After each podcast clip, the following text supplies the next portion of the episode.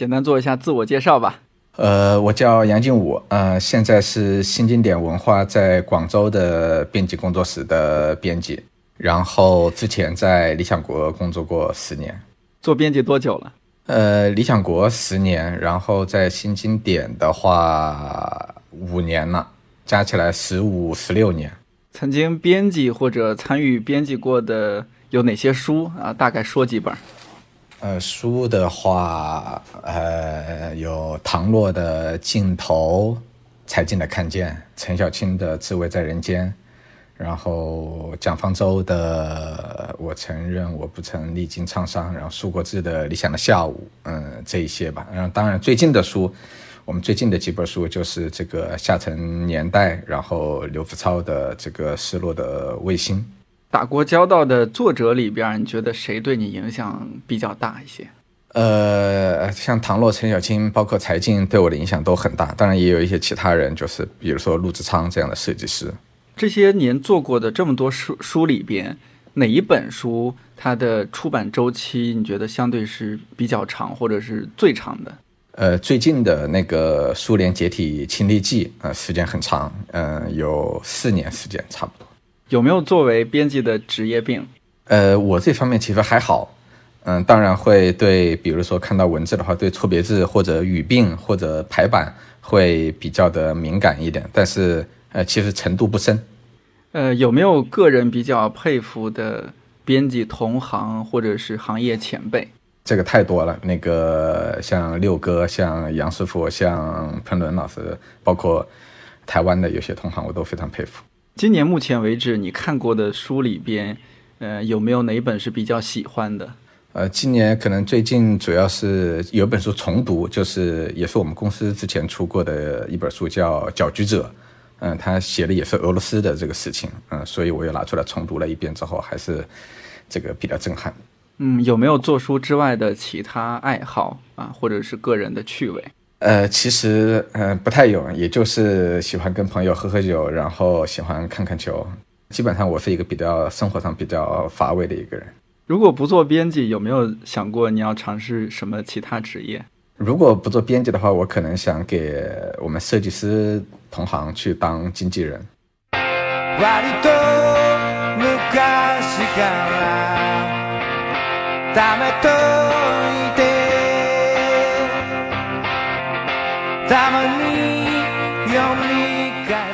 看理想电台，我是颠颠，在二零二二年的四月二十八号向你问好。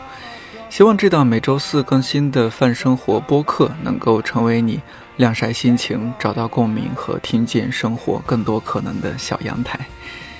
终于和五哥录了这期加印了编辑小专栏。记得二零一九年十一月份，我第一次向五哥发出邀请。他说自己加印的书太少，算是婉拒了我。后来想，或许是我没有说清楚，我们这个专栏名“加印啦编辑”的意思，不是说只邀请书加印比较多的编辑，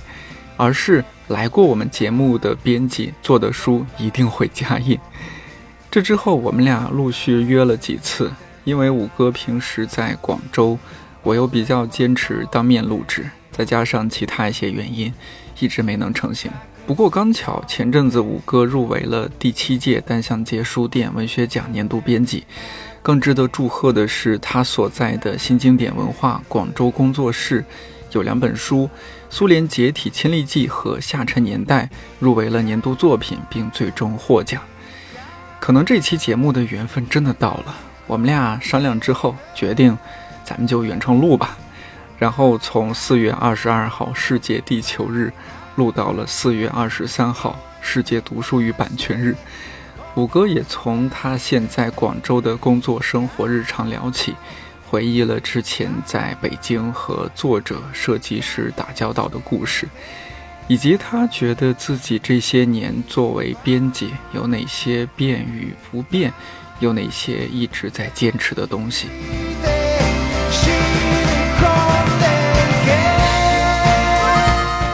平时的话，你你现在去了广州之后，周六日能好好休息吗？这个跟在北京的状态还是挺不一样的。嗯，在广州的话，基本上我们其实很少加班，呃，或者说不是不多，其实就是很少。然后那周末的话，基本上就更没有什么样的事情。对，然后周末的话，文化活动也不像北京那么多嘛。嗯，广州这一边，所以其实那周末基本上就是休息，然后跟家人在一起这样。周末你也不会嗯看个稿子什么的。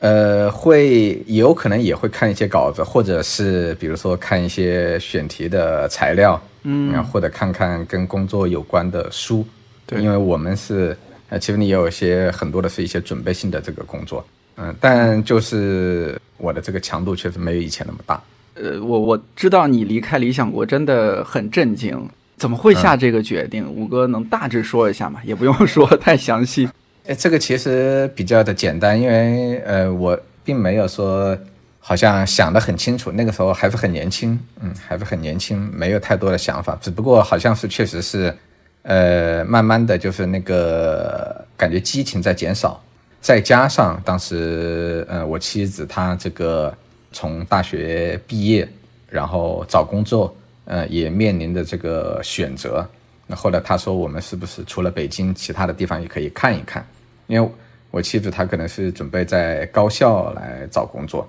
嗯，那除了北京外面再来看，那基本上其实就是又想去好一点的这个地方的话，可选的余地就不太大，所以我们当时就说来广州看一看。然后后来他就在中山大学工作，然后我也就这个跟着一起过来，等于是，呃，他给我提供了一个这个很好的一个改变的一个契机，所以就这样就。来了这个广州这边，然后呢再过了一段时间，因为我来的时候还是在理想国，嗯，对对对，远程办公了一段时间，对，后来过了一段时间，发现这个这个模式不是特别的现实，嗯，所以也是跟老板商量，就很迅速的就到了新经典，是不是？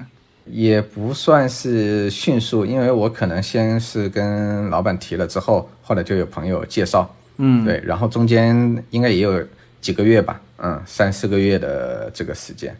五哥像平时也有些朋友会问我说：“哎，那你，呃，在北京待了也好几年了，有没有考虑过离开啊？”而且我待的这几年确实身边很多朋友离开。我说我现在做的这个事儿是发自内心的，特别喜欢，特别热爱的。呃，你要让我换个地方吧，因为北京的出版环境，在我的理解来说，我觉得这应该是国内最好的。呃，它出版出版资源比较集中。好像离开北京去做出版、做传媒是一个不合适的一个选择。呃，但是除了你，还有之前理想国的周师傅嘛，周云，他不是也离开北京，后来去了武汉嘛？然后我看到你们离开北京之后，好像也还是呃正常的做着出版工作，然后不断有成绩啊。周师傅也去年做了那个。呃，陆川有许多份啊，什么像这样的，是算是比较爆款的书啊，大家也很喜欢。然后我就觉得，哎，是不是离开北京或许也是一个选择啊？其他地方的出版环境也还可以。我不知道你你在广州你感受到的这个出版环境啊 如何？呃，这个我觉得出版行业还是很特殊的。呃，当然我其实对其他行业也不是很了解。但是出版行业的话，像我们一般了解到的、观察到的，就是北京的资源是非常的集中的，呃，所以它的氛围也相对很好。当然，上海的话也不错，包括还有长三角其他的地方，呃，南京这样。那其他的地方其实这个氛围和资源，我觉得是就是根本就没有办法相比的。嗯，就是大家说，比如说喜欢说一线城市有北上广深。那我觉得从出版的角度来说，那北京的资源是这个最好的，条件是最好的。然后我觉得上海可能还都比北京要稍微的弱一点。广州和深圳的话，就根本就我觉得是没有办法跟北京和上海来相提并论。但是这个只是一方面，那因为现在就是说这个技术条件呀，啊等等的。呃，所以我觉得是也是在除了在北京、上海之外的地方，也是有条件，嗯，来做一些事情的。呃，比如说这个刚才你说到周云、陆书啊，他们在武汉，那包括这个图图、乐府，他们之前在大理，他现在去了成都。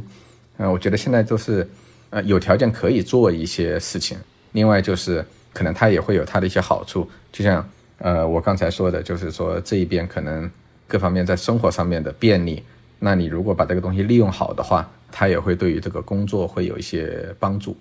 它的便利之处是什么呢？能吃好、喝好、心情好，呃，好好做事，对，就是后勤保障有力嘛，是吧？呃那你那你这样就是你的工作，当然我觉得会是比较好的。就最简单的就是说，北京的通勤啊，广州的这个通勤的这个的对比，那这个其实它对人的这个消耗呃没有那么大。你可以相对你的状况，不管是你的身体的状况，还是你的精神的状况，而且把这个再拉到比较长的时间来说的话，三年、五年，啊，你是一个比较可以就是说稍稍放松一些的这样的状态来做事情，那这个可能会激发你的或者说释放你的更大的这个创造力。嗯，这个当然也是我们公司也是新经典，就是说它的整体的一个风格，就是说，呃，它相对来说那个节奏没有那么的快，呃，是希望你在比较的能够从容的状态之下，呃，释放出更大的这个创造力。呃，会不会也和现在就是什么技术条件的成熟啊？比如说现在我们用这样的远程会议软件来录这期节目，就是你在编编辑工作上面有一些远程软件也会更方便你去开展一些工作。其实不在一个资源特别集中的地方，也没有那么要紧。呃，对，我觉得技术条件是这个非常重要的条件，包括我觉得现在可能媒体的这个生态也跟以前不太一样，因为现在基本上都是这个呃网络的这个媒体，包括这个新媒体，呃，它相对来说会这个分散一点。然后我觉得另外一方面就是有一些这个作者，尤其是新的这个作者，更年轻的作者，我是觉得。他也不会像原来那么的集中在某一两个这个地方，因为跟我们都类似的年纪的这样的，就是有一些作者啊，他也会在其他的地方啊，在武汉，在成都。我们的这个做出版，你其实离不开作者，那其实本身这个也是就是也是你跟当地的这个作者可能会有一些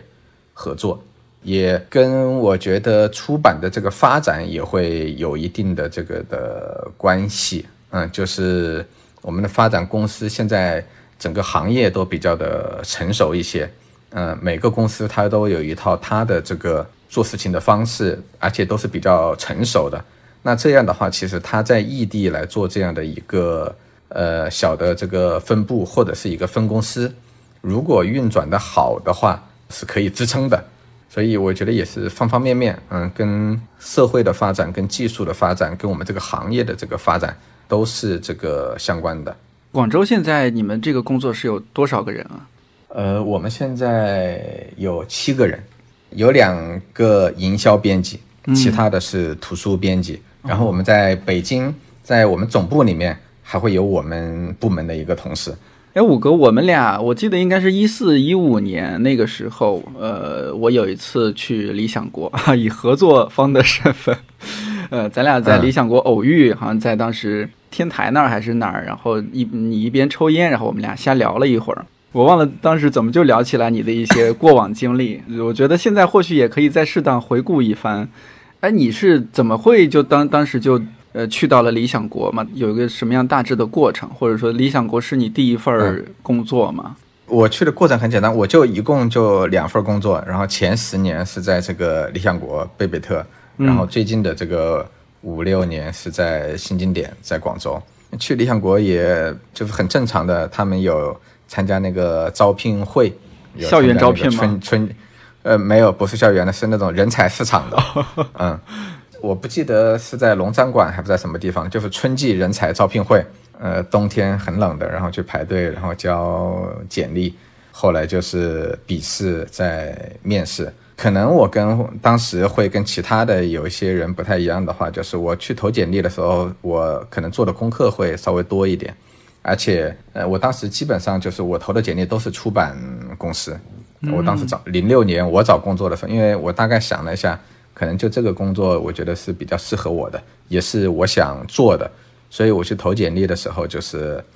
呃，也也会有一点心机小心思，我会跟。呃，收简历的呃两位老师，我会跟他们呃聊了几句，显示我对于当时还是北京贝贝特啊，我对于北京贝贝特有一定的这个了解。增加我进入这个笔试的这个机会。嗯，因为我的简历其实是很普通的，对，但我可能跟大家不一样的就是说，因为很多人都是海投嘛，但我确实就是呃已经想了，我就是要来出版公司，在或者说出版社来那个找工作。本硕你学的是都是编辑出版吗？还是呃不不是不是，武汉大学的编辑出版是非常厉害的。我本科和硕士都是学的历史，都是学的中国史。我们当时在理想国的话，很多编辑，好几个编辑都是学的历史，学历史，反而是学中文的最少。还有像现在的住客的创办人陈连云老师这样学的是一些经济学或者说商学的这样的呃混进了我们的编辑队伍。然后周云老师是。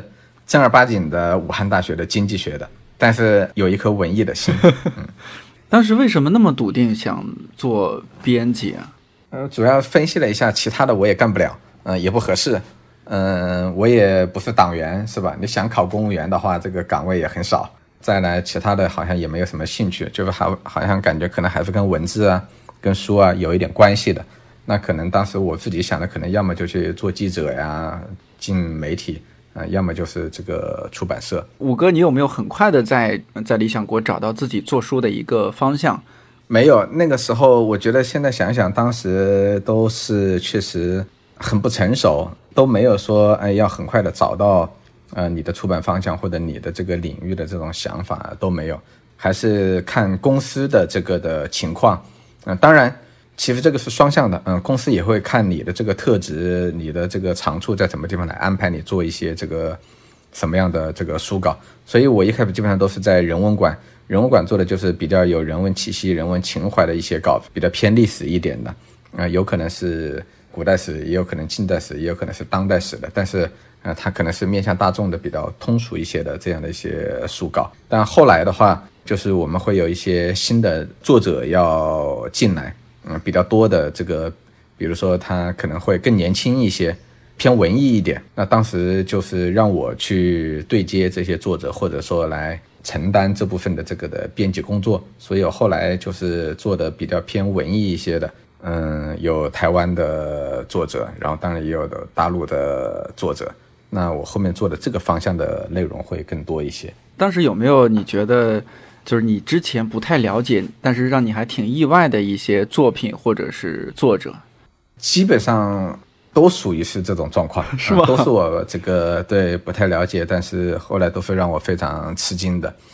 嗯，那这里头各个的情况其实也不太一样啊。你比如说像唐洛的话，嗯，那等到我零六年参加工作的时候，他呃已经开始在大陆可能出版作品了，包括张大春他们又。主要是当时的世纪文景，他们已经就是抢先再来重新出版这个像，因为像张大春、朱天文、朱天心他们其实都是非常著名的这个作家，啊，我已经有一些这个了解和接触。那唐诺呢？我有印象的是唐诺的书是在这之前，因为我有一段时间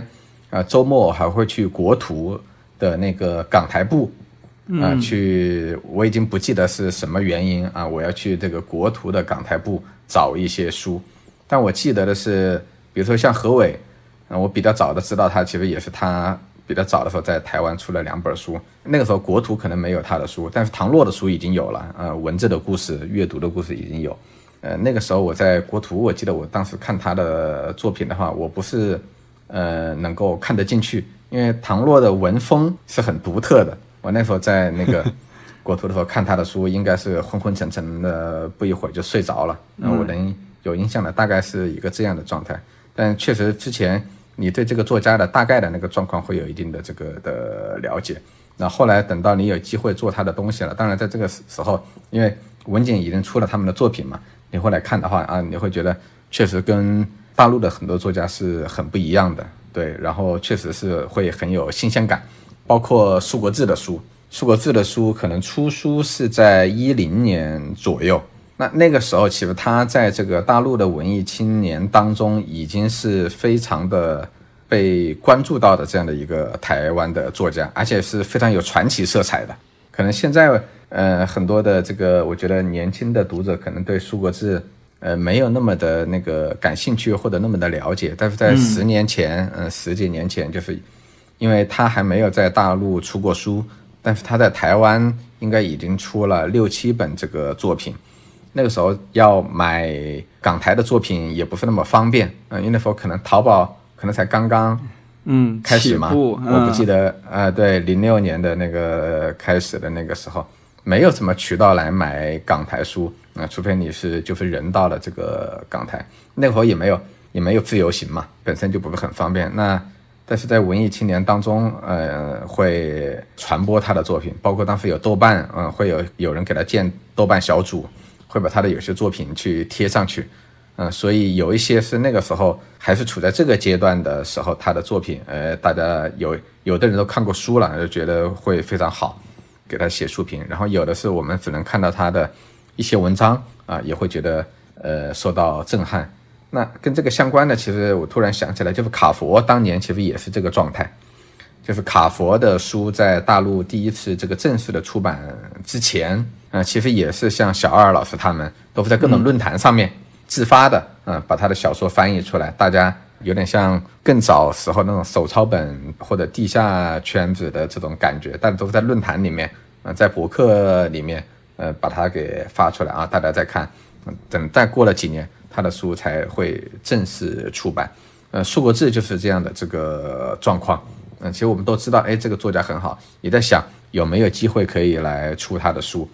正在这时候，梁文道出现了，呃，道长出现了。道长跟苏哥就是是他们是老朋友，然后道长在我们这边出了《常识》之后，他也对我们很信任，所以是他主动的介绍说，哎，这个苏哥的作品你们可能就是值得看一看，如果有兴趣的话，他来帮忙介绍，所以是这样的一个情况。嗯，我们有这个很便利的这个条件，就出版了苏哥一系列的作品。哦，原来是这样的机缘。对这个当中，确实是道长起了非常关键的作用。当然，这个给苏哥做书的话，他也跟他接触了之后，呃我也受到了很多的这个震撼。嗯，因为嗯，他对于怎么样来做书，嗯、其实他有一一套他自己的这个很成熟的想法。呃，这个在我之前，我可能当时我做苏哥的书的时候，我可能已经工作了大概四年左右的时间，三年多四年，有编一些书，可能也开始策划选题了。嗯，但是好像还没有，就是说遇到一个作者，他对他的这个书要怎么样出版，书名，然后封面的这个设计、用纸、呃印刷、类文的版式，他都已经有他的一些主张和想法。所以其实最开始给苏哥做书的时候，嗯、我都是跟着他的，会有一个学习的过程啊，一个书要怎么做怎么做，为什么要这么，其实他会教我这个很多的东西。那这个我觉得也是反映出来，当时台湾的这个出版的这个同行，呃，出版界，呃，他们确实在某些方面在做书的理念观念上面，呃，领先于我们的这个的地方，包括在设计的这个的观念上面跟我们不一样，呃，或者是就是说有一些值得我们学习的地方，所以当时给他做第一本书那个理想的下午，嗯呃那那个书的封面其实就是说他参与了非常多，他给了很多的意见，包括这个书名要怎么摆，包括选择什么样的图片来做，大概是这样的一个过程。那等到后面，我不知道他大概第二本书还是第三本书，呃，就是门外汉的京都，嗯、这个也是他的一个名作，就写日本的这样的一个，应该可以算作是旅行文学这样的一个书。做这个门外汉的京都的时候呢，那我们就是已经跟陆福昌老师有合作了。呃，陆老师是香港人嘛，他其实就是在我们出版那个苏哥的书的时候，他已经知道台湾有这样的一个作家，而且他可能也看过他的这个作品了，有一定的了解。那后来我们要做第二本书或者第三本，就是呃门外汉的京都的时候，就找到陆老师来设计，他也答应了。所以那个书就是内文也有一些照片，也有一些图片，内文的版式也是陆老师来设计的，而且，嗯、在我看来也不是一个就是说很常规的一个设计。然后封面也是陆老师来设计的，而且我觉得封面会更就是说突破常规一点，因为他并没有用照片，而是用了两个这个色块，包括把“京都”两个字摆的比较大。整个的设计，我觉得在陆老师的呃这个设计里面，好像也跟他的其他的那个作品是不一样的。所以我当时拿到这个，我其实不知道怎么来评价这个封面，这个封面好不好，行不行？另外就是说作者会不会这个认可？然后当时就呃给了苏哥来看，后来苏哥他回复我说，呃，他觉得很好，很不错。基本上就是从这本书之后呢，再做他的书的话，我们这边给到的一些方案，呃，苏哥就会认可的这个比较的多一些，就他也认可了我们的进步，算是。嗯，那后来有机会的时候，他后来有一次也跟我说，就蒙汉的京都的这个书的封面，他拿到之后呢，也确实觉得就是说，呃，是一个突破常规的这个设计，所以他也会给一些他台湾的。做设计的或者是做建筑的呃朋友看，嗯，大家都评价比较高，嗯，所以他自己也觉得确实不错，背后也会有一些这样的故事。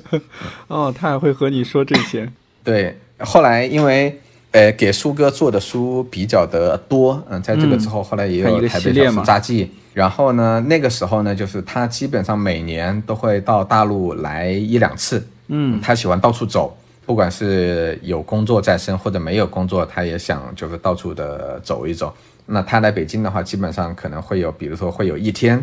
呃，或者两天，就基本上我是跟他一直在一起的，呃，聊天啊，或者是他带我去吃一些好吃的，或者是呃，我也偶尔可以带他去，呃，吃一些这个小吃啦什么的这样的，所以就会交流会非常多。呃，他有一天他说带我去见一个朋友。后来朋友家里面，嗯，结果他的朋友是侯德健，哇，对，天哪，带对带我去这个侯德健家里面吃饭，然后听他们这个聊天等等等等。呃，其实我觉得那时候道长应该也起到很大作用，除了你刚刚说像呃推荐了舒哥这样的作者，另外很多的一些呃台湾作者。呃，在理想国出书的时候，我印象中很多时候道长都是为去为为他们站台的。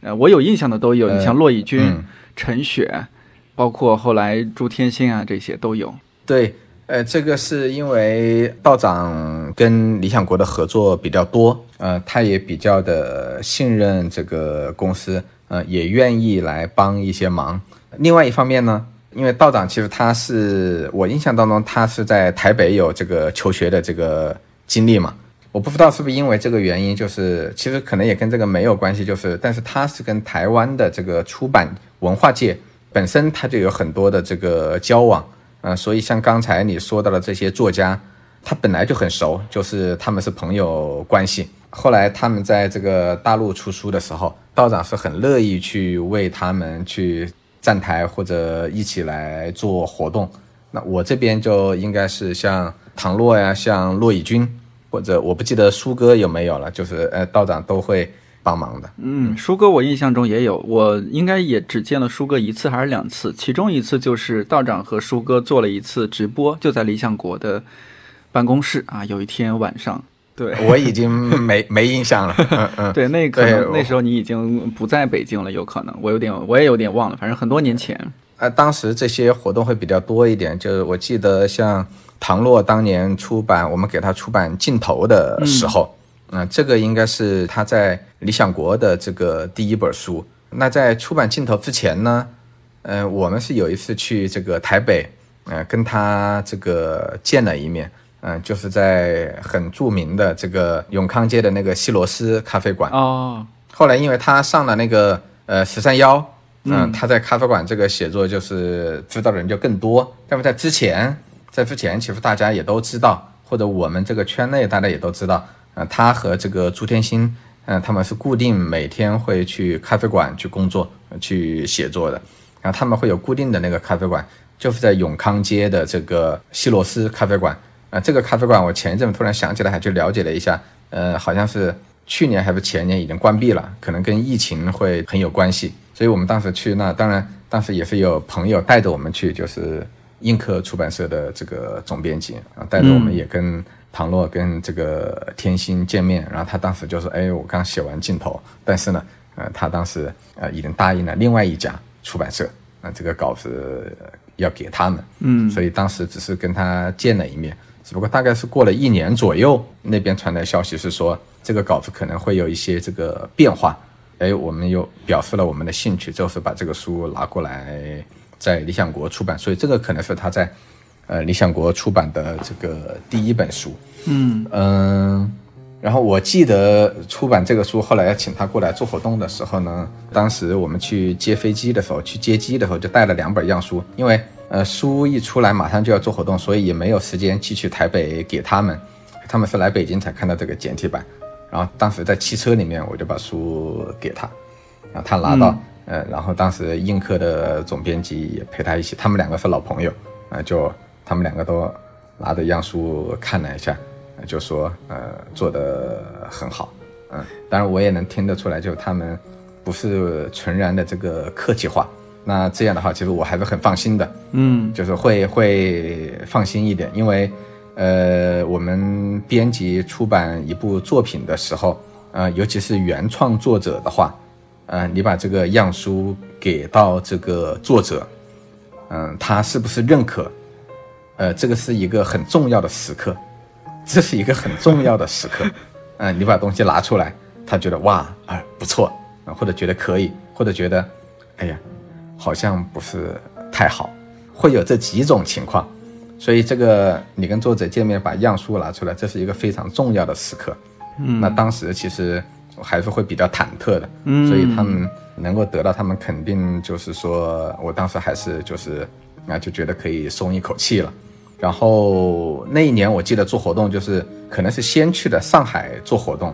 嗯、那次活动也做的比较的声势可能比较大一点，就是我们请了这个王安忆老师，哇呃请了金宇澄老师，嗯，对，出来，然后在这个上海做了一个论坛，嗯嗯，所以应该也是效果不错的。当时还有计划要来广州，但是后来呃突然有一天那个唐洛他身体出了一点状况，他的胃病犯了。我们还把他送去了这个医院，呃，当时那一晚上也是很紧张的，因为不是很清楚状况，嗯、后来就，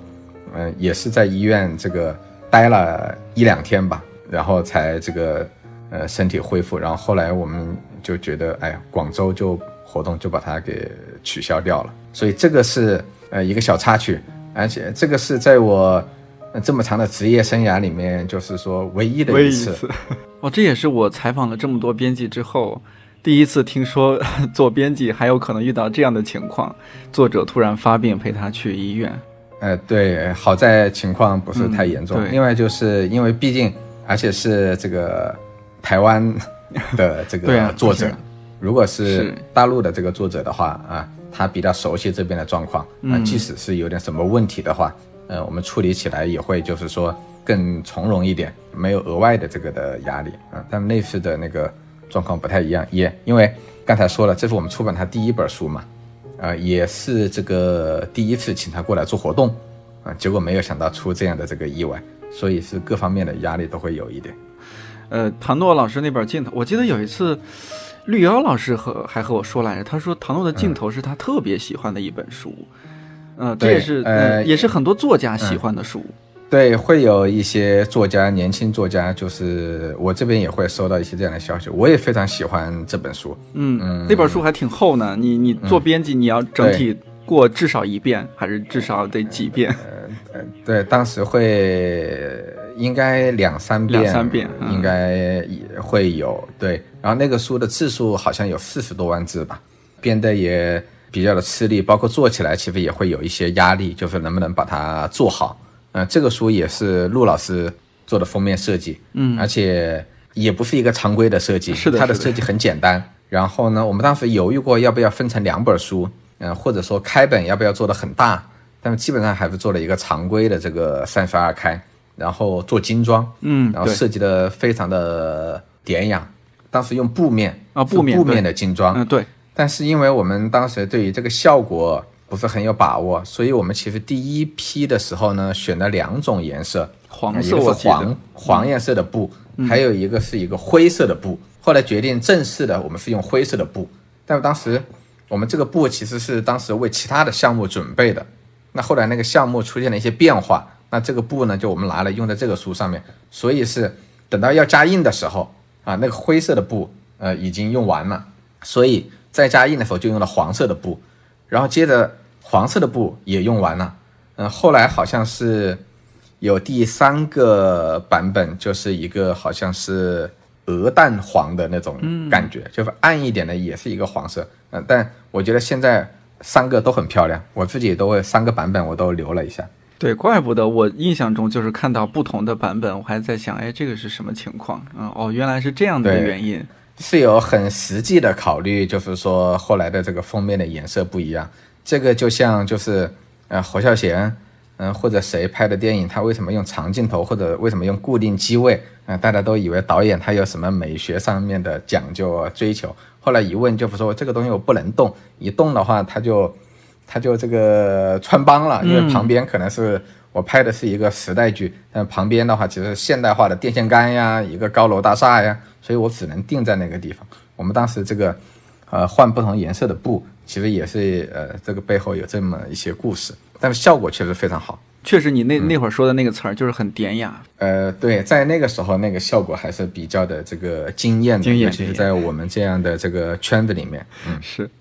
呃，镜头很厚，西夏旅馆也很厚。骆老师的书，你是你做的吧？西夏旅馆呃，对我还有这个其他的同事呃、啊，一起做的，嗯呃，很很好奇，就是因为骆老师的文风也是独树一帜啊，非常特别。对对对，而且西夏旅馆当然这个编辑的难度又要比镜头再高两个等级，嗯对对对，编辑难度上面是吧？你书稿是不是看的也？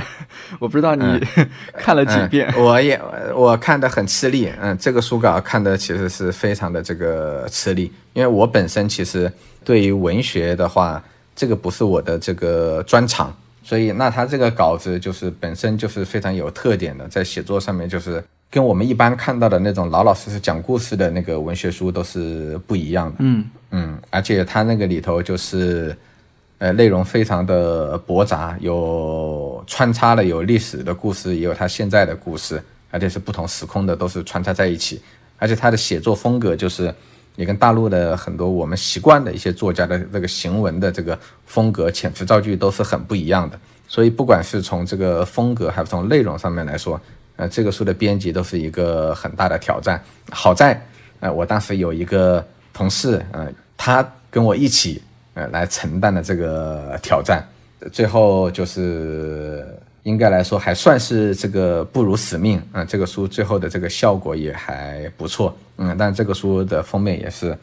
陆老师设计的，嗯而且这个书比较厚，它肯定是要做成两册的，嗯，它大概是五十万字吧，然后肯定要做成两册，但是当时我记得跟陆老师商量，他也给我们有两个方案，一个是一个比较小的精装，小三十二开的精装，还有一个就是这个更大一些的，就跟镜头是一样的，嗯，但是可能那个就可以做平装。呃，他给了我们两个之后，后来我们也商量，也想了一下，后来，呃，我跟他回复说，呃，我们好像觉得想做的小一点，嗯，把这个书做的，呃，拿在手上的那个感觉，嗯，跟大一点的是不一样的，而且好像会特点更鲜明。他当时说，呃，他其实的想法也是做成比较小这个三十二开的精装，所以这个书也是出来之后，在形态上面是一个大家一看就是一个对的处理方式啊、虽然这样会让这个书其实会变得更厚一点，因为我们一般来说，呃，从常理来说的话，如果你这个书的字数比较多一点的话，啊、我肯定会选用比较大一点的开本，让这个书不要那么的厚，可以薄一点。有的时候会反而是反其道行之，得到的效果也很不错。陆老师感觉是不断突破自己的人。呃，对，呃，但这个时候就是编辑也要能够跟得上。嗯，对对对，这个过程应该又很有挑战性，应该也学习到很多很多东西。因为这几年呢，又出来了很多的年轻的设计师，嗯新锐的这个设计师。是的，是的，那陆老师的话，就是，嗯，我不知道现在可能年轻的编辑，就是因为他好像现在做的书也比较少了，所以我觉得就是在我们的这个同行里面呢，可能一些比较年轻的编辑，对，像陆老师啊，嗯、或者朱鄂，呃，甚至是就是说更老一些的这个我们很这个尊敬的这个前辈，像年龄更大一些的这个设计师，可能现在大家就是看到他们的作品会比较少一些。如果要讲一下的话，就是说，在我的职业生涯里面的话，那、陆老师是对我一个影响非常大的一个人。对，呃，虽然，嗯，因为我们跟很多的作者、作家打交道，跟他们交流会比较的多，所以会受到他们的影响，会学到很多的东西。也跟有些同行的前辈，有时候这个讨论业务来交流的话，其实也会学到很多的东西。就是他们可能说一两句话，哎，会打开你的一个思路，让你哎，就是有些东西、有些角度是你都没有考虑过的。那陆老师的话，就是其实，在公司里面，我跟陆老师不是打交道特别多的编辑，嗯，但是在少数几次就是比较深入的这个交流的时候，不管是因为某一本书跟他有深入的交流，还是他来到公司，然后跟我们这个聊天谈话，大概就是三四个小时甚至更长的时间，这样的一场的时候，呃，你会在他那个很不标准的普通话里头，很努力的去搞懂他究竟说的是什么意思，他究竟在说什么，还是会学到很多的这个东西。这个里头有具体的东西。呃，也有就是说，他作为一个就是说做事情非常专业、考虑的非常充分的一个人的一个存在，呃，就会对你做事情会有一个影响，那你就不会太马虎，嗯，你会知道一个东西如果做好了，它是一个什么样子的。就是你看过好东西之后，啊，你会对自己有一些要求，所以这个有的时候确实是是一种人格上面的这个影响。呃，基本上，呃，我们当时。很多的编辑，我们一帮编辑，包括我后来也知道，就其他公司的，呃，很多的同行跟陆老师有过合作的，呃，都是非常佩服他，呃，非常尊敬他。因为如果是从简单的我们从这个业务的角度来说，从这个技术的角度来说，就是我们跟他合作封面，啊，我们对封面有什么想法，有什么要求，对这个书有一个什么样的考虑，啊，我们说出来，起码在我的这个经历当中，就是说。我想到的东西基本上他都想到了，另外就是他跟很多设计师不太一样的，就是说，呃，起码在那个阶段，呃，他设计一一本书，呃，他会把一个书看完，啊，这个是很不容易的。虽然可能做不到，但是他尽量的会多看一些。另外就是说，给封面的方案，给内文的这个方案，呃，他给我们的方案给出来的时候，都是他自己已经就是说打样出来做比较，选定了之后才给我们。这个如果说到业务上面的事情，就是说编辑和设计师这个合作的时候，有的时候编辑会想，哎，你能不能给我做几个方案？呃，你给我做三个方案，啊，来给我，我来挑选，嗯，对吧？或者说，哎，给领导挑选，你给我三个方案，不一样的方案，呃，让领导来挑。但，呃，陆老师在很长的时间他都不会给我们超过两个方案的，比较多的时候他都是给一个方案。这个不代表他只做了一个，他可能做了好几个。但是其他的已经被他否定了，嗯，他给你的是他觉得最好的，所以这个东西让我知道一个最简单的道理，就是不要以设计师给你的方案的数量来判断这个设计师的这个他的水平或者相关的这些东西。我听过很多陆老师的一些传说，我觉得这是让我印象最深刻的一次。包括后来合作的比较久的时候，偶尔也有一两本书，嗯，他会给我几个方案。但是，呃，在遇到这个时候，我已经很明白了，要么就是他非常忙，他可能确实没有时间，因为我们有的时候要的很紧迫，嗯，呃，这个几天三三天，哦，我可能就要这个封面，太对。呃，因为，嗯，因为对我后面已经排了这个活动，呃，排了新书的这个首发的活动，嗯，必须得出了。更多对更多的时候，他是用这种方式来跟我们交流，他会给你几个方案，然后他在等你的回复，嗯，你选哪个方案？为什么？他是用这种方式来跟我们交流。哎，你为什么选这个？哦，然后他再来说我是怎么想的。前面那几个呢？我知道你们可能喜欢怎么样的，我就做给你们看看。但是实际上告诉你们，呃，这个没有那个好啊，等等等等，他是用这种方式来这个对，所以他如果给你的方案是好几个方案，而不是一两个的话，不是说呃，要么就没有时间做，要么就是好像就让你们去挑吧，不是的，呃，他其实是在考验我们，嗯，在跟我们来沟通，对，他是有背后的这个东西。看看你们审美进步一点没有？对我们很多都是被他这个修理过的，被他训练过的，包括呃内文的版式，经过他来调理之后，被他训练之后，对我们确实自己也学到了很多的东西。对，我觉得这也是呃很多编辑为什么愿意继续留在这个行业。确实，你在这个行业见到太多这种可以说是天花板式的人物，你跟着这样的一些人，你去和他们合作，在这个过程当中本身就是一种巨大的收获。尤其如果你还比较看重这一些事情的话，对这个确实跟你看不看重这个东西会很有关系，因为因为我觉得编辑也是各式各样的，嗯，然后出版公司也是各式各样的。呃，每一家公司它有它的追求，呃，有它的风格，或者有它的这个企业文化，所以看重的东西可能不太一样。或者比如说具体到一个封面，嗯，什么样的封面才是好封面？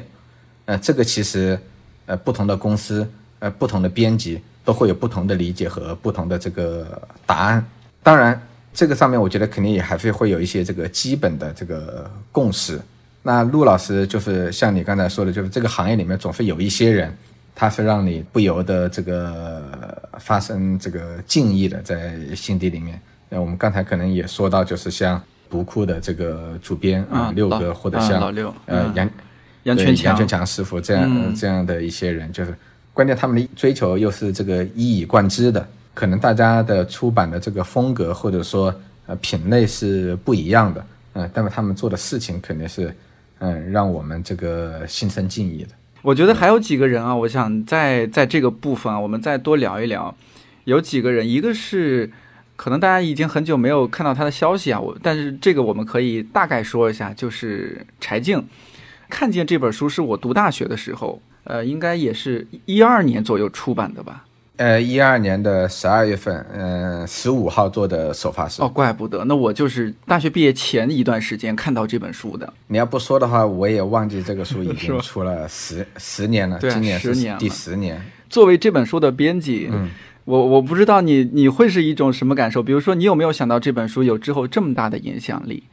呃，这么大的影响力和这么大的销量，其实应该都是超出我们的预期的。说起来的话，就是这个书可能是让我失去了这个唯一这么多年来唯一一次去法兰克福参加书展的这个机会。嗯，当时应该就是为了做这个书，我和小孙都没有去，我们其他的几个同事和老板都去了。对，我们那会儿一直提到陆大师陆志昌，我后来注意到这本书的设计书封设计也是陆大师。对吧？对，当当然，我这我我这里要说一下，就是我们当时跟其他的设计师也还是有合作，有合作的，是的，确实，只不过确实很多的书都是跟陆老师来合作。我想说的是，我后来就是啊，知道说陆陆志昌到底是呃一位怎样的人物，然后再看到看见这再重看看见这本书的时候，觉得哎，这个好像不太是。陆大师的设计风格，因为我印象中陆大师比较极简风，但是这个这个书风又让人印象很深刻。我不知道这个书风是怎么样定下来的，可不可以讲讲这个小细节？嗯，你给我一些这个线索的话，我会确实会想到很多的这个故事。比较简单一点，就我们如果说这个封面的话，作为财经的这个书，我们从出版的常规的这个角度来说的话，会用到他的照片来做封面，这个肯定是方案之一。嗯，你不能说我们一定要用他的这个照片，但是照片肯定是这个方案之一，所以我们当时就说，呃，柴老师那个给我们一些照片，但是好，结果柴老师后来就发了一些照片，结果他发来的照片呢，都只有一百多 K，都只有一百多 K、两百多 K，我们就说柴老师你这个照片有点小啊，然后他说我都是从网上找的，他说我手上也没有我的照片，那这个当时也让我们非常的吃惊，啊，因为我们想的。我们现在一个普通人是吧？手机里面，嗯，都会有自己的这个非常多的这个的照片。那当然，那个时候就是说，呃，手机拍照没有那么的方便。但我们想的是，你作为一个电视工作者，嗯，又是一个主持人，一个记者，这个照片应该不会少。但没有想到他其实没有，所以我们后来又想了很多的办法。那么好歹就凑了几张照片，啊，这个是作为一个备选的方案，就把照片给了那个陆老师。然后呢？我记得的是，陆老师其实一早给的方案确实不是这样的。陆老师应该给了我们两个方案，一个有照片，嗯，一个没有用照片，就是文字版。还有一个就是他的文字的这个书名和这个的文字的这个处理也不是现在这个样子。他当时可能是摆成了一个田字格的样子，就是看见财进，啊，四个字都非常大的，嗯，是放在中间还是放在靠下的这个地方？那等拿到这个方案的时候，我们觉得是很不错的。然后我们当然从市场的角度考虑，觉得还是要用有照片的。但是把呃封面发给这个作者之后呢，呃，作者的意见也很强烈，嗯，他不同意，就是说把他的那个名字这个放的那么大，跟这个书名一样大的这种程度，因为他们书名的字是比较大的，因为他觉得就是说，那这本书叫看见嘛，比较重要的是看见的这些。人和这个故事，而不是他作为作者的这个本身，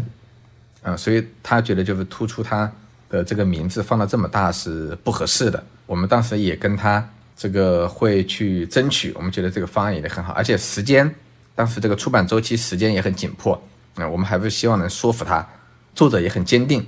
而且他提出来就是说他想跟陆老师直接沟通，我们当时也很担心，两个人会不会谈崩了。嗯，也很忐忑，嗯，但是也没有办法，因为我们也要跟陆老师来这个跟他说，那他说没有问题，陆老师也很明白，像这样的这个书啊，这样的这个作者，嗯，我们编辑肯定就是说是必须要尊重这个作者的意见的啊，不能说呃完全由我们来决定，和他们直接沟通，呃，直接沟通之后，作者也说服了这个陆老师，陆老师也很痛快的就调整了这个方案。这里头有一个前提，就是我们一般想让陆老师来调整他的方案是很困难的，就是他会有很成熟的这个想法，就是他不是说不改，而是你确实要能说服我。那有的时候我们是会有一些能够说服陆老师他来改，但是比较少，所以这是这个书，而且是比较快的沟通和调整这个到位，这个是也是我们会就是非常感谢陆老师和尊重陆老师的地方，就是他一方面就是说他会有他的想法。他也有他的坚持，但是他也会很理解我们编辑，很理解这个事情它是一个什么样的状态。所以作者，如果你也有你的这个的很充分的这个理由和你的考虑的话，他也会尊重作者。嗯，因为说到底，嗯，一本书，嗯，一个作品，它是属于作者的。嗯，我们编辑，我们这个设计师都只是为了帮助作者，让他的作品可以呈现的这个更好一些。呃，陆老师在这个上面，其实他也是想得很明白的，所以这中间你说起来，这个就有这样的一个故事。包括其实这个书里头，我们当时也用了一些作者的这个照片，然后也做了一些设计。作者后来看到之后也说：“哎呀，还是不合适，嗯，不用要用他的这么多的照片，所以也都拿掉了。”陆老师也没有多说，也都同意这个作者的这个决定。柴老师了不起啊，背后还是有比较多的故事的。嗯，能和陆老师这样 battle，然后说服陆老师，呃，对，这个是这个不容易的。但是在做这本书的过程当中呢，呃，我也确实跟柴老师这个学到很多的东西。因为这个书就是当时就是没有去法兰克福，因为法兰克福书展都是十月中旬嘛。然后我们当时正准备要去的时候呢，我们是大概是国庆节前。大概差不多就定下来要这个出版这本书，然后也顺便就把出版时间我们也定下来，就是要赶订货会，一月份的这个订货会，嗯，所以就这么几个月的时间要操作出来，那就决定我和小孙，呃，留在这个家里面看稿子，或者说做准备工作，其他人还是按照计划去参加法兰克福书展，嗯，所以我们就留下来，然后大概是十二月十五号做的这个首发式。那这中间大概有两个月的时间，经常就是因为他那个时候还在改稿子，已经写完了，但是呢，他觉得还需要改。那这个书大概有二十章、二十二章，在两个月的时间里面，他基本上改了一遍。当然，前面几章基本上没有怎么动，主要是后面十几章，嗯，他而且不是改一遍，他有的文章他会改几遍。然后那个时候呢，他白天还有工作。呃，基本上晚上，然后那个时候有一个软件叫 MSN，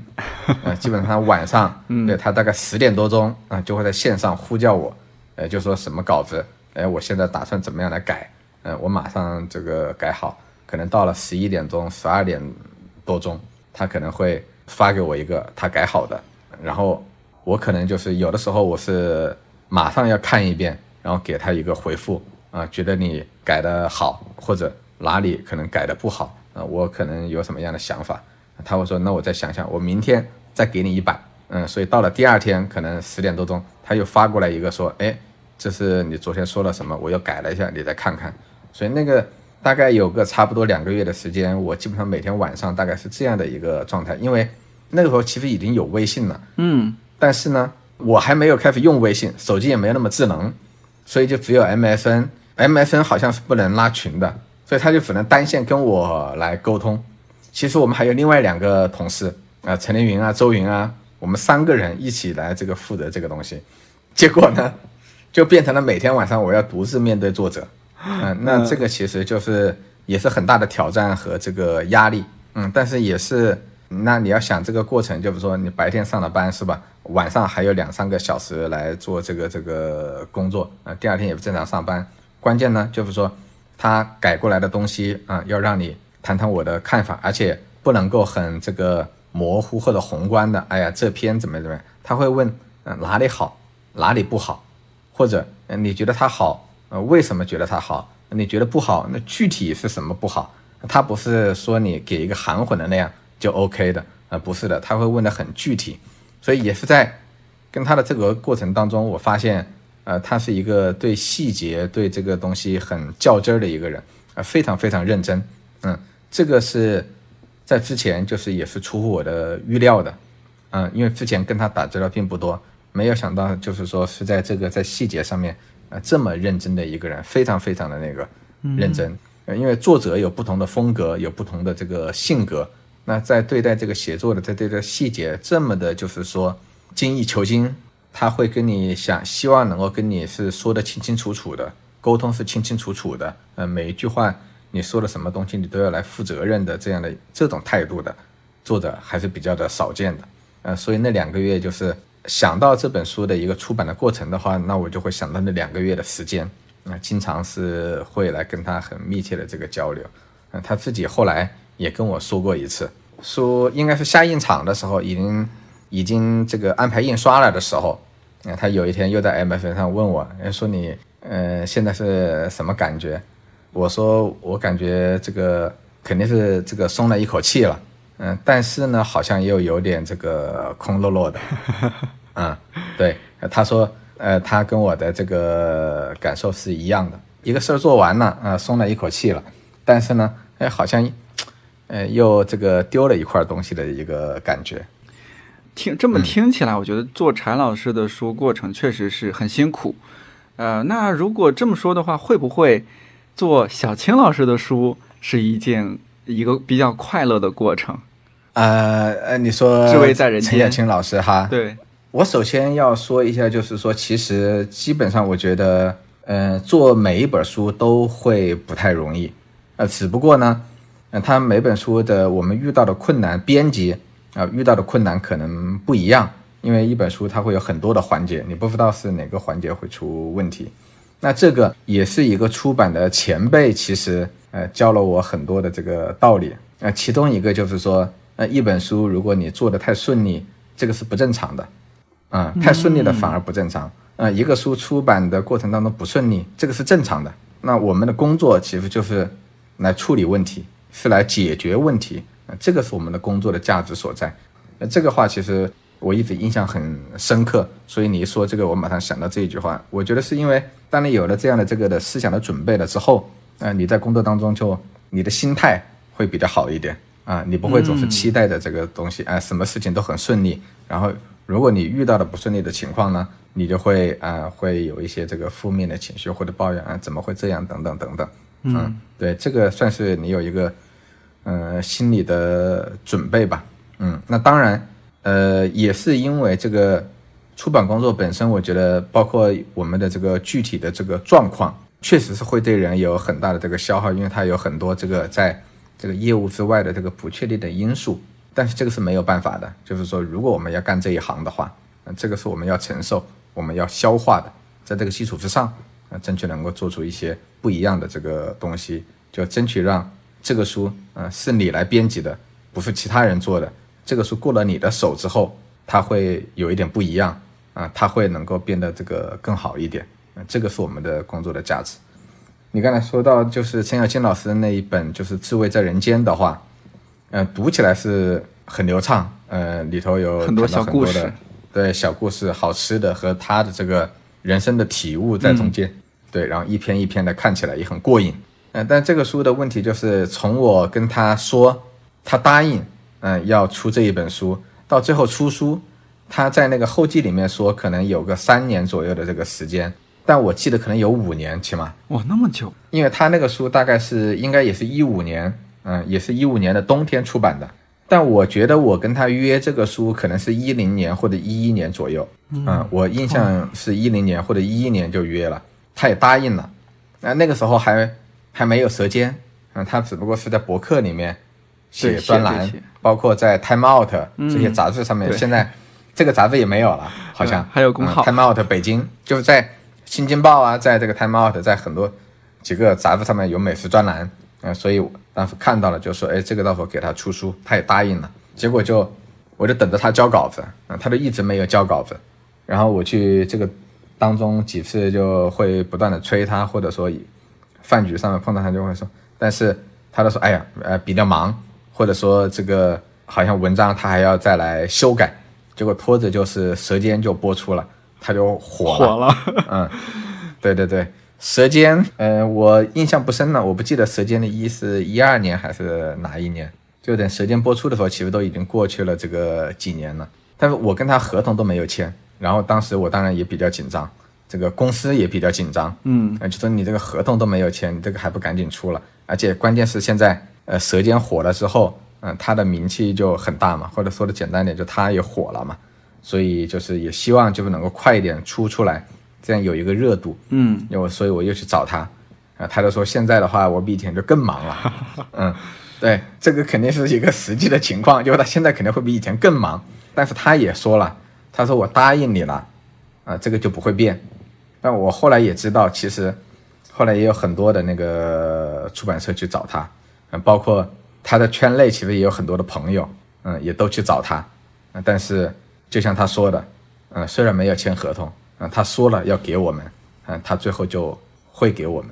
所以虽然后续后面嗯 很顺利，嗯。嗯，但是呢前面其实是等了这个，我觉得是差不多有五年的这个时间。另外就是你说起来不顺利的东西呢，就是这个书的书名本来想叫《最好吃的是人》，哦，对，这也是书里很重要的一句话。对，因为他很这个很在乎、很在意的是人跟人之间的这种温度、这种感情啊、这种交流，嗯、所以食物可能是一个媒介，嗯、所以最好吃的其实是人，是这个意思。另外就是这个好也可以呃读成好。好吃也可以念成好吃，呃对。对，也有点这个文字游戏有意思的一个书名。嗯，呃，结果呢，呃，有关部门就给我们给打回来了，啊、觉得这个作为书名不合适，嗯、所以我们只能在很短的时间，另外想了起了一个书名，嗯、这个是也是一点这个小小的这个波折，呃，小青老师没有因为一直拖着你，然后深表抱歉，然后悄悄带你去吃很多他的私藏小馆吗？在北京的时候是呃有一些这个场合会遇到，但是当时还没有，因为他他也比较忙，并不会说呃这个约着经常吃饭。但是后来，呃这个书我们出去这个做做活动活动，嗯，呃对，会有一些，包括后来再回到北京，呃有机会的时候，呃确实会有一些，包括他这几年如果来广州的话，呃也会就是带着我吃一些不一样的东西。对，呃，但是他呃说到这里的话，就是他确实是也是对我一个影响比较大的这个作者，哦，哪方面？就吃东西？当当然是对，呃，交流的会比较多一些的。呃，吃东西上面当然也会有，因为我是其实也是一个口味很窄的人。嗯、包括我之前其实像海鲜的东西都是吃的很少的。嗯、因为小时候没有吃过的东西的话，你可能是不太习惯，比如像鱿鱼啊或者什么样的东西，那个味道我其实是适应不了的。嗯、但是他确实就是带着我会吃一些不一样的这个东西，但是跟这个有关系的就是说，他其实会教给我一个，也是一个道理。他有一个呃观念，就是食物其实都是平等的。那这个跟不管你是精致的，嗯、还是比较的这个粗放的，像这个苍蝇小馆呀，这个、路边摊这样的，他觉得这个食物是没有三六九等的，啊、这个味道是没有三六九等的。那这个其实是对我也会有一些这个启发，包括在我们做这个出版，做书上面，有的时候我们也会给书，呃，分三六九等，但是其实有的时候呢，它只是一个口味的这个区别。然后，尤其是当我们在做一本书的时候，不是在判断选题的时候，而是呢，要么这个书你已经签了一个书了，可能到一年之后、两年之后你拿了这个稿子，或者是你签的是一个外版书，啊，再翻译过来，一年左右什么，或者是公司呃交给你的一本书，我们有时候经常会容易看到一个书稿的缺点，这里写的不太好啊，那里写的不太好，啊，但是其实我们拿到的稿子，因为我待过的两家公司其实都是非常不错的这个公司，嗯，呃，所以我们其实应该来说到我们手头的稿子都是比较不错的稿子，嗯，或者是很好的这个稿子，嗯，他不会说真的是很不好的。那这样的话，就是我们只不过是出于一种惯性，有的时候，呃，你会更容易哎发现好像是他的这个问题，但是呢，我们编辑的工作本来就是把一个书的。好的地方呈现给读者，然后找到他的读者，这个后来也是我有一个朋友教育我的，嗯，就是每一本书都有他的读者，编辑的任务是给你手头的这本书找到他的读者，不是在这里挑三拣四，嗯，所以这个其实跟他这个实物的这个东西，其实对我也是有一些启发，因为我们经常手上这个书，可能是因为我们每个人因为。我们的阅历、我们的背景的不一样啊，我们读书可能有一些口味上的去差异，包括你的判断上面，对一个书的判断上面也会有这样的这个差异。但是我们编辑工作的这个价值，那前面说的是解决问题，但其实在说的这个从另外一个角度来说，就是要为你手头的这个作品找到他的这个读者啊，他会有他的读者。五哥就是理想国和新经典啊两家公司，我印象中呃不太一样的地方是，理想国似乎相对慢一些，呃新经典似乎相对快一些，呃我不知道你从理想国到了新经典这样一个环境中，你会不会适应？比如说他会不会一些考核标准啊，或者说做书的一些风格啊很不一样？虽然说你是带着一身编辑的本事去的，但也会有一些不适应的地方。呃，会有很多不适应的地方，但是首先要说理想国更快一些，是吗？新经典更慢一些，对对对，这样 就是啊，呃，对的对的对的。那我还是确实有很多误解。对我我不知道你的这个印象是从何而来，但是可能因为你去的是广州新经典，不是北京新经典。呃，理想国还是会快很多，所以就我们刚才一上来聊到的，就是说，我觉得现在，呃，加班比较少一些，嗯嗯，周周末也很少，啊，这个确实在从我的这个工作的这个经历来说，这个是一个非常大的变化。嗯，那应该就是这个生活节奏如果慢下来，你再去适应工作，你你可能就会有更多精力和体力去适应这个工作了。对，当然这个也跟我自己的这个的个人的这个的，就是不同的阶段会有很大的关系。嗯嗯，如果说从公司的来说的话，就是两家公司确实很不一样。但我们能够看到现在的，就是说我自己的觉得，因为我只在这两家公司待过，然后跟其实我跟其他的同行都交流都非常的少。呃，比如我对于磨铁，对于这个博济天卷，对于独克果麦。嗯，我其实几乎都没有什么了解，没有太多的了解，但基本上你能感觉到，就是这几家公司，呃，理想国或者世纪文景，大家其实这个风格都是很不一样的。那我觉得风格不一样，是反映出来他的理念和他的做事情的方式也是很不一样的。那新经典这边基本上就是说，我们呃做出的品种是比较少的，就每个编辑，嗯，但我们会希望就是说，嗯，你做的。每一本书，呃，你挑选的这一本书，它是很值得做的，而且就是说，也不追求短平快，呃，希望你做的这个书的文本，这个做出来了之后，它也它的生命力也会比较的长久，它有这个价值，过了几年还会有人来看它，呃，也希望就是说从这个市场上面你也能做到啊，过了几年它不会被市场淘汰，嗯，还会有它的这个读者，这个是摆在一个非常首要的这个位置。在这个基础之上，就是我们在每一本书编辑上面投入的心血会更多一些。就是不管在编辑还是在营销上面，希望把一个书的这个潜力能够最大化的把它给发掘出来。因为这样的情况下，就是说那自然你每好像你每年做的这个书的品种数岂不就不会太大？当然，理想国在他的就是我前一家单位，就是说他在选题上面也有他的这个追求，也有他的这个标准，而且也是非常高的。但是就大家的这个理念还是会有一些细微的，还是会有一些微妙的这个不同的地方。呃，当然就是说，那我肯定也会需要有一个适应的过程。呃，尤其是我加入这家公司的时候，我就已经在广州了，就是一个异地的这样的这种模式，在理念上面，嗯，会有一些这个差异，嗯，在做事情的方式上面有一些差异，包括很具体的，啊，这个文案。要怎么样来写，嗯，封面要怎么样来设计，那些很具体的上面，呃，都跟原来会有一些差异。那不管是具体的工作上面，还是理念上面，嗯，我都要做一些调整，嗯，也要学习。其实就是我自己也能够感觉到，嗯，我现在就是说对于工作上面的理解和看法，有很多是跟之前是不一样的，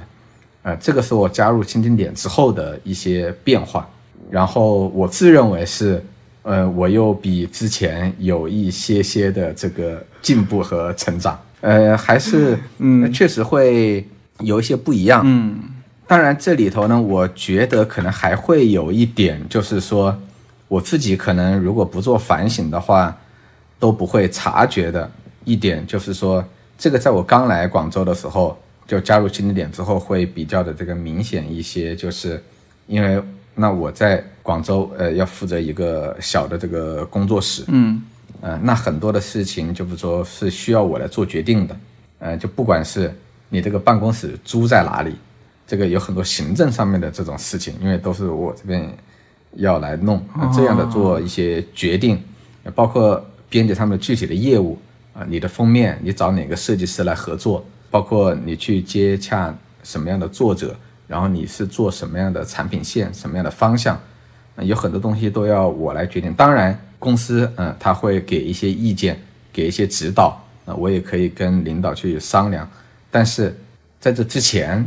我肯定要有我的这个想法。那这个时候更多的是我自己要来做决定。但是原来在北京的时候啊，在理想国的时候，那我们身边有一帮老同事啊，大家的关系都非常好，这个联络和沟通都非常的多。你收到了一个设计师给你的一个方案，大家会一起来看，都在你的电脑前面，哎，来看一看，呃，这个方案怎么样？嗯，大家都会发表这个意见。那在这个大家的意见当当中，因为大家都很熟悉了，在一起工作了五年、八年、十年这样的时间，所以其实相互了解，那其实很容易在这个讨论的过程当中会得到一个共识。其实这个有的时候会分担你的这个压力啊，做决策的压力，因为哎，你很快这个东西。就有一个结论了，而且你也认可，但是这个结论可能跟你一早的想法是不一样的。但是到了广州之后，很多东西可能就会需要我一个人，呃，来做一个这样的这个决定。我现在对于这个工作的有一些具体的这个的理解或者说看法跟以前不一样，我觉得跟这个的变化也有一定的这个关系。啊，就是我要来做一个决定，我要有比较明确的这个东西。这个会促使我对一些东西来做一些反省，嗯，做一些思考。这个是环境的变化造成的，嗯，嗯还有本身角色的一些转换。对对对。然后呢，最近一些就是我对于比如说图书的这个营销的这个观察或者说学习什么，因为这个也是跟以前是非常不一样的，对，变化非常大。那对，然后我以前对这一方面其实接触会相对少一些。虽然现在可能也接触来说，不是像直接来负责营销的同事，这个他们直接来负责这些事情，直接去做这些事情，对这个情况了解的更清楚，啊，但是从我的这个角度去来观察的话，确实跟我入行的时候，或者是十年前，啊，或者是五年前，其实这个变化都非常的大。比如说现在这种带货的这个短视频节目啦，嗯，啊，各种不同的平台啦，包括现在比如说。我们说的传统媒体纸媒，嗯，现在就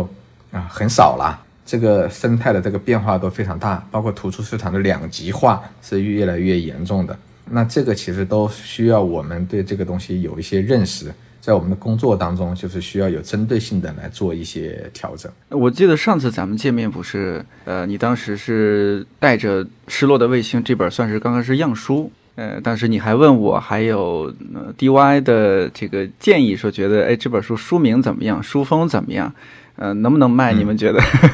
对，但是呃，我记得那个是出来有一段时间，嗯，它还不像后来就是说完全得到了这个市场的认可，对的对的包括读者的这个的认可。但是呢，其实我我来问你的时候呢，和登译的时候呢，其实也像我之前说的，陆老师他会给你啪啪啪几个方案啊啊，这个并不代表他其实没有那个比较明确的那个。嗯、我其实是想听不同的人、不同的角度，他的那个反应，呃，他的那个看法是怎么样的。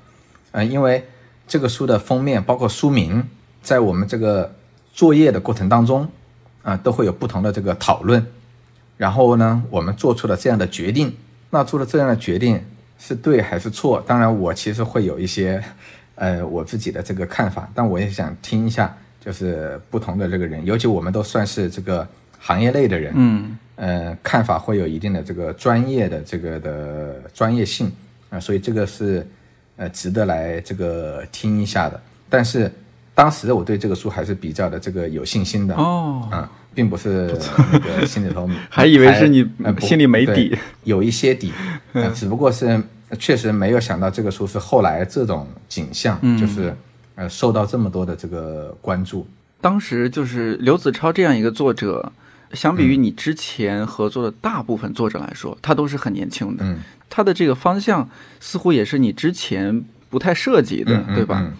像做这样一个方向，做这样一个作者，你是怎么样的缘分和故事呢？是偶然发现的嗯吗？还是你也是关关注了很久，觉得一定要做它？首先，其实像这样的作品的话，嗯呃，虽然好像跟我之前的有一些作品不太一样，嗯但在我的认知里面，这个作品算是就是一直是在我的这个出版的这个的范围之内的，所以它虽然是一个旅行文学，嗯你可能是意思是啊，旅行文学我之前呃好像这个涉及的比较少啊，但其实因为这本书它有比较强烈的这种非虚构写作的这个色彩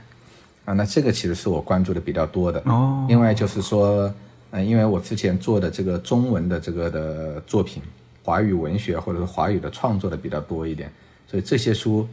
大概要怎么样来操作，呃，我还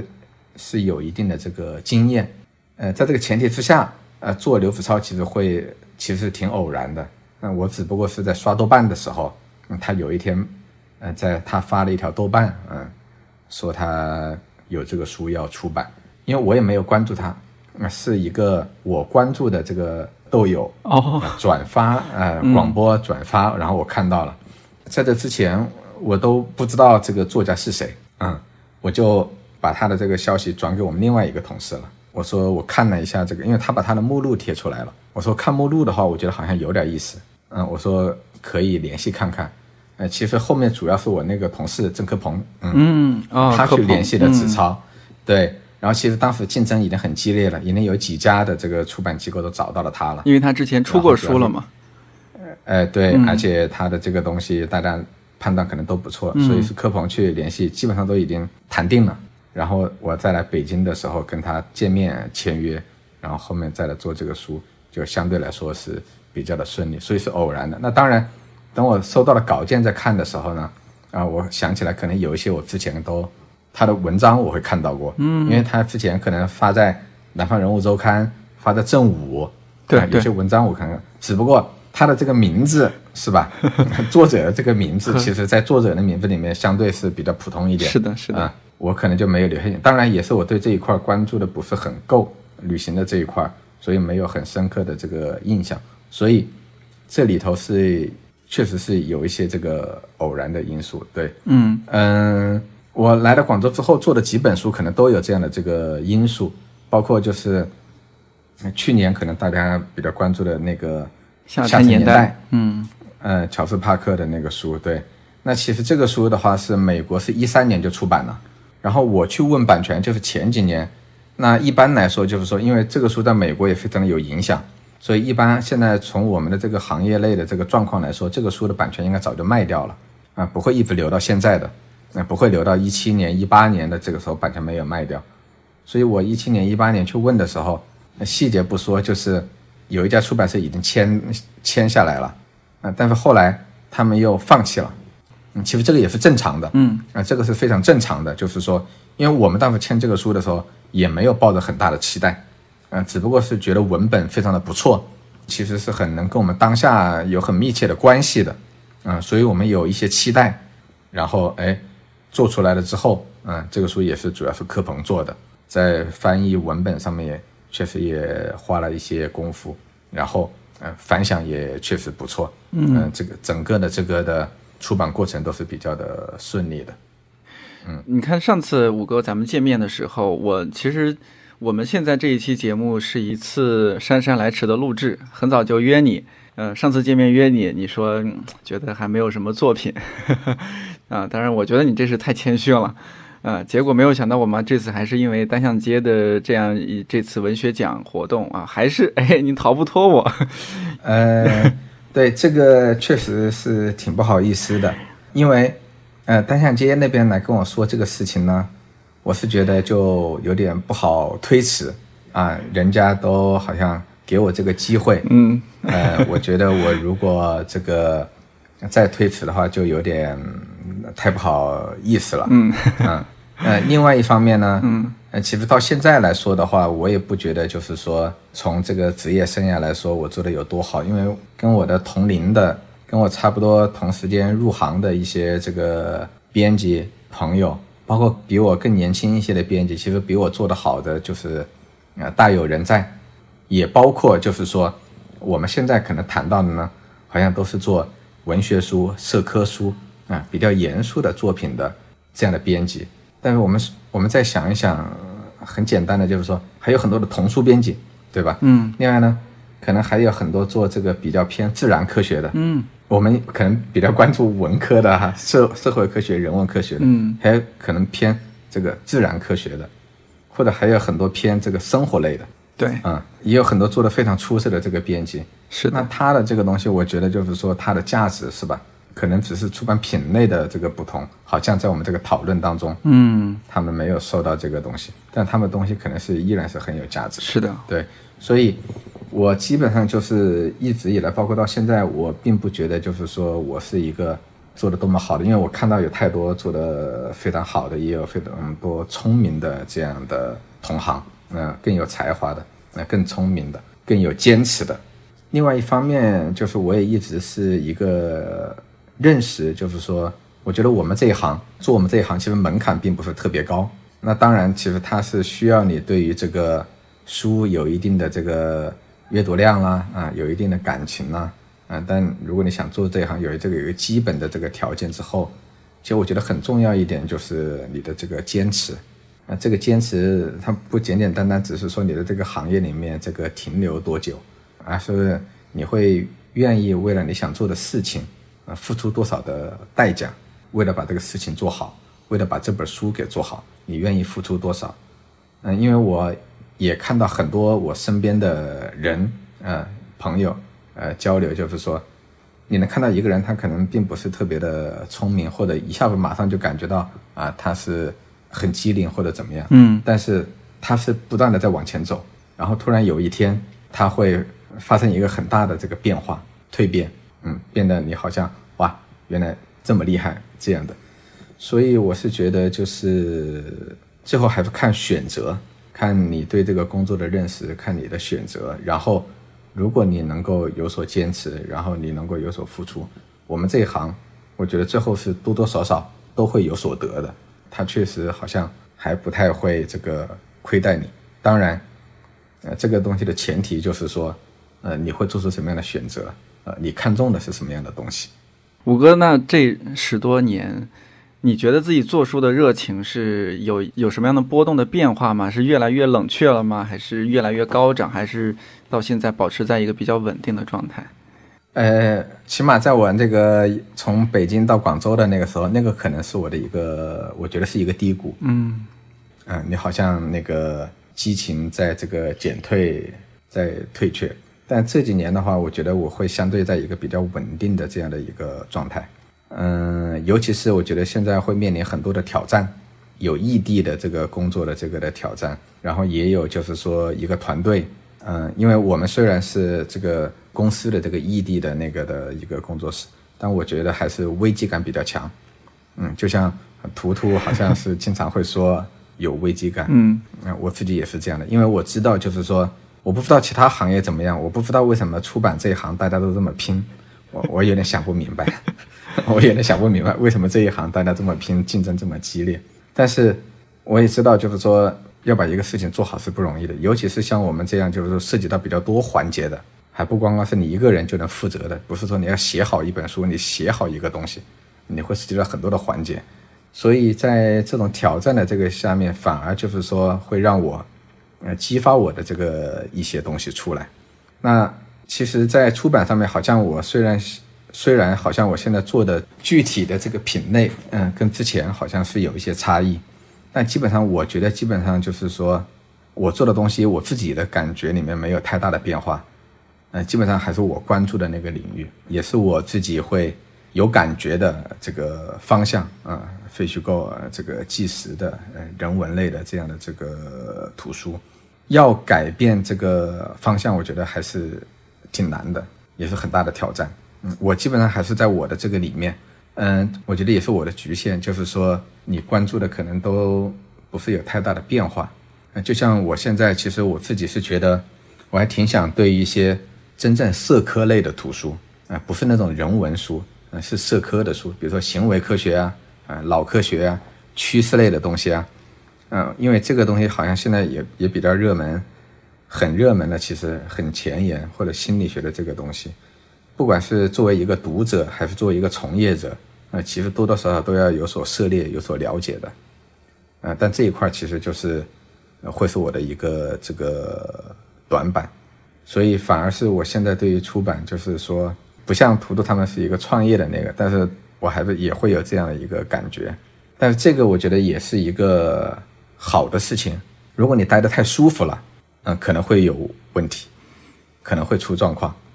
嗯，但是就是说，当你意识到挑战和这个危机的这个时候，嗯，这也是一种保持活力的这个方式。当然，嗯，我这个说的可能都是歪理邪说，嗯，你要真的让我让我这个。我的目标其实是最后能够比较舒服，啊，就是说我们这个团队都比较成熟了，比较专业，嗯，能够独当一面，嗯，我就觉得我就可以更这个放松一点，对，嗯，这个是我的目标，嗯，也不算歪理邪说，生于忧患，死于安乐，这是 古人的话，对对对，老老话是这样的，我也确实觉得是这样的，就是因为现在。就刚才说到的变与不变的这个问题，我自己是没有一个确定的这个答案的。就是因为现在我们这个行业也面临着很多的变化和挑战。我们作为一个很具体的一个打工人，一个这个图书编辑，嗯，你在做你手头的这个作品的时候，呃，面对现在的这个环境，需要做一些什么样的处理？嗯，什么地方你还是要坚持一些，嗯，比较传统、比较地道的你的这种看法。你的理念，什么地方又需要跟着这个环境的变化来做出一些调整？这个我觉得是很困难的。我经常就是会说到那个有一个祈祷词，啊，它叫临近祈祷，啊，大概的意思就是说，呃，愿上帝赐予我勇气，嗯，去改变那些可以改变的这个事情，嗯，愿上帝赐予我平静，去接受那些改变不了的事情。最后是让愿上帝赐予我智慧，能够区分这二者的区别。就我觉得每一个人都是，呃，因为去坚持很多东西，会有很多的道理来告诉你，对吧？嗯，你要坚持，啊，你要勇于这个恪守一些东西。但也有很多的道理会告诉你，啊，你要因时而变，因时而动。对于新的这个的东西，你要做出回应。关键是你能你能够区分出。哪些东西你需要坚持，哪些东西你需要去变化？嗯，我觉得这个是最难的。但这个说的可能扯得有点远了。嗯，但我觉得在具体的工作当中，我们也确实会面对这样的一些问题。所以还是有很多的这个新问题。那你如果还是在比较认真的在做事情的话，你还是会想一些这样的这个问题。我觉得你会想一些问题的话。你会保持一定的活力，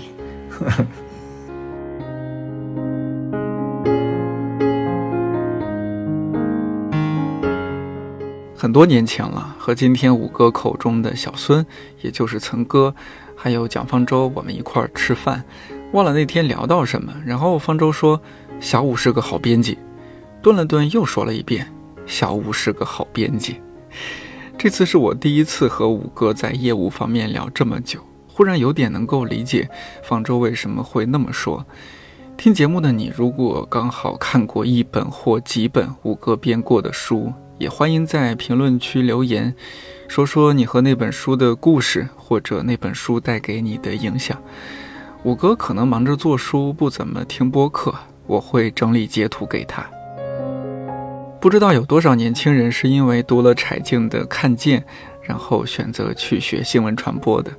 或者是因为读了《看见》，对做传媒、对媒体人有了一些不一样的认识。看理想 APP 上边有《看见》这本书的有声书版本，可以订阅收听。另外，这期节目上线当天，由香港中文大学方可成老师主讲的《无限人生书单》第四季新闻书单也刚好上线。疫情这几年，你或许被网上各种真真假假的信息搞得身心疲惫，而这档节目试图带着大家一起读懂新闻。